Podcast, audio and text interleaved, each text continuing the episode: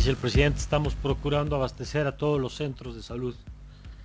Don Israel Rivas, ¿cómo está? Qué gusto saludarlo nuevamente. Buenos días. Mario, buenos días. Es un gusto saludarte y como siempre a tus órdenes, saludándote a ti al auditorio. Gracias. Al contrario, don Israel. A ver, cuéntenos. Eh, dice el presidente, están procurando el abasto y lo han logrado. Mira, eh, lo han logrado a medias.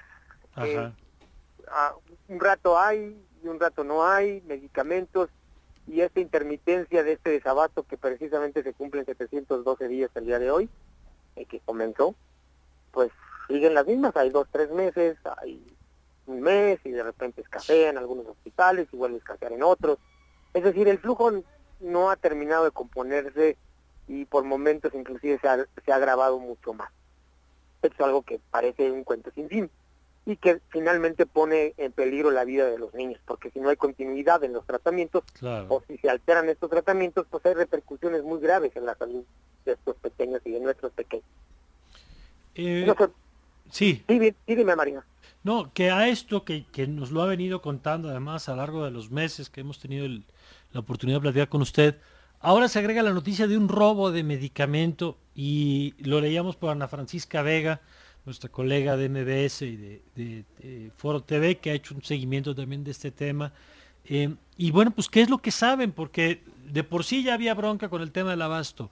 Y ahora el tema del robo, ¿qué es lo que les han dicho? Pues fíjate que, te voy a hacer una muy pequeña cronología de lo que sucedió, cómo nos enteramos nosotros. Eh, una pequeña crónica y es que uno de nuestros compañeros, Luis Fernando Reyes Guzmán, papá de Fernando, que tiene cáncer en los ojos, recibió un mensaje citándonos en Palacio Nacional eh, el, viernes a las 2.30, este mensaje lo recibió el jueves por la tarde, nosotros acudimos a Palacio Nacional, entiendo que otro grupo de papás también fueron recibidos en la Secretaría de Salud en paralelo, y nos dijeron ahí la noticia de que un tráiler eh, escoltado por dos camionetas y un comando fuertemente armado había asaltado las instalaciones donde se encontraban en la red fría, en estos cuartos fríos, eh, eh, los medicamentos, 40 mil dosis de medicamentos oncológicos de esta empresa que le custodia o le trae de Argentina los medicamentos al gobierno federal, que es, entiendo, Novak Infancia, en su bodega de Iztapalapa. Hasta ahí nos quedamos, nos dijeron que nos iban a llegar a hacer algunas pruebas para que nosotros creyéramos, porque pues finalmente el gobierno nos ha mentido tanto, Mario, que pues nosotros desconfiamos siempre del dicho del gobierno. Por naturaleza siempre vamos a desconfiar de ellos, porque nos, quienes han quedado mal y quienes han cumplido con el abasto de medicamentos a lo largo ya de dos años han sido ellos. Quienes han mentido, quienes nos han difamado, nos han sido ellos, no nosotros. Entonces pues ellos tienen automáticamente no el beneficio de la duda, sino dudamos completamente de ellos y de sus todo lo que digan podrá ser usado en su contra, tendrá que eh, ser probado fehacientemente si quieren que creamos que estos medicamentos realmente fueron robados. Eh, si es así, pues a mí, a mí, a mí en lo personal me cuesta trabajo creer esta situación. Porque voy a citar al, doctor nuevamente Carlos Leal, que acaba de mandar un tuit hace unos minutos, diciendo que pues es la trazabilidad de los medicamentos oncológicos es compleja, y más la de muchos. Y yo te voy a poner como ejemplo, Mario, algo bien interesante. Fíjate que cuando, recuerdo, Dana empezaba con las altas, altas dosis de quimioterapia y para eso pues los niños se tienen que internar de tres a cinco días. Mm. Y me llamó la atención que le pregunté a la enfermera, este, señorita, ¿por qué forran los tubos con plástico negro? Y me decía, es que señor, y en el hospital infantil nos dicen papá, papá o mamá, papá sabe que es que le da la luz la, la, la, quimio es inactiva. Ah, no sabía yo. Sí, me sí, el medicamento, pues que pues, me explicó, no, mire, son delicados, tienen que estar en frío. Y bueno, uno va investigando, ¿no? Entonces imagínate, son medicamentos muy, muy, muy complejos. Eh, la trazabilidad de ellos es compleja, necesitan cierta temperatura, una resfría, que no les dé el sol. ¿Tú te imaginas 40 mil dosis en el mercado negro vendiendo en el tianguis?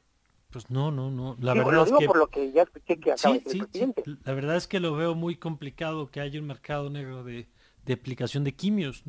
Cuesta mucho trabajo. A, mí se me hace muy complejo pensar eso, ¿eh? que voy a llegar aquí al Tianguis de las Torres en la Ciudad de México, oiga, y me da tres frasquitos de vincristina, ay, y me da ese de ciclofosfamida, por favor. y, y, luego que nos digan, oigan, a ver, si, papá, si ustedes encuentran una ciclofosfamida, una vincristina, eh, eh, que es falsa, por favor denúncienle. Primero vamos a saber si es falsa. Después, a nosotros no nos lo robaron, Mario.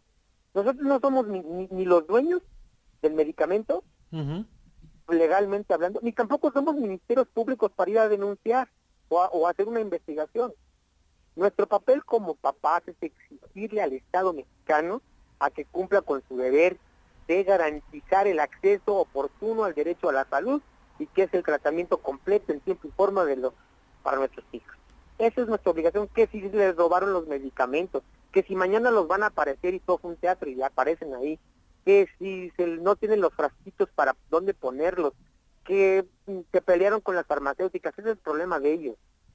Ese es problema de ellos. A nosotros nos deben pues cumplir en tiempo y forma su obligación, porque además es una obligación, nosotros no estamos mendigando, ni tampoco le tenemos que tener paciencia, así que se atengan. No, bueno, además, en este tema menos que en ninguno, pues, pero, eh, oiga, y, y, don Israel, entiendo que hoy habrá una movilización, no sé si usted va a participar en la que, decíamos, se hará hoy en el Senado, en la comparecencia también de, de López Gatel, ¿no? Así es, van a haber unas cartulinas por ahí que no pase desapercibido quien nos ha difamado y ya nos ha engañado y ha dicho que no somos padres hijos con cáncer. Ante esta situación, los padres, un grupo de padres quieren ir a manifestarse, nosotros los vamos a estar respaldando, pero ya teníamos planeado también, Mario, y aprovecho este espacio tan importante porque vamos a fijar una postura ya formada acerca del robo.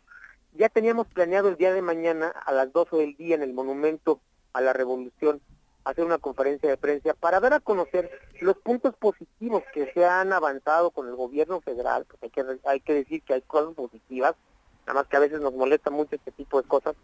Eh, vamos a dar a conocer esto, pero también queremos dar a conocer una iniciativa de reforma constitucional y leyes secundarias que garantizaría eh, eh, la protección a los niños con cáncer de este país y a sus mm. familias y a sus tratamientos.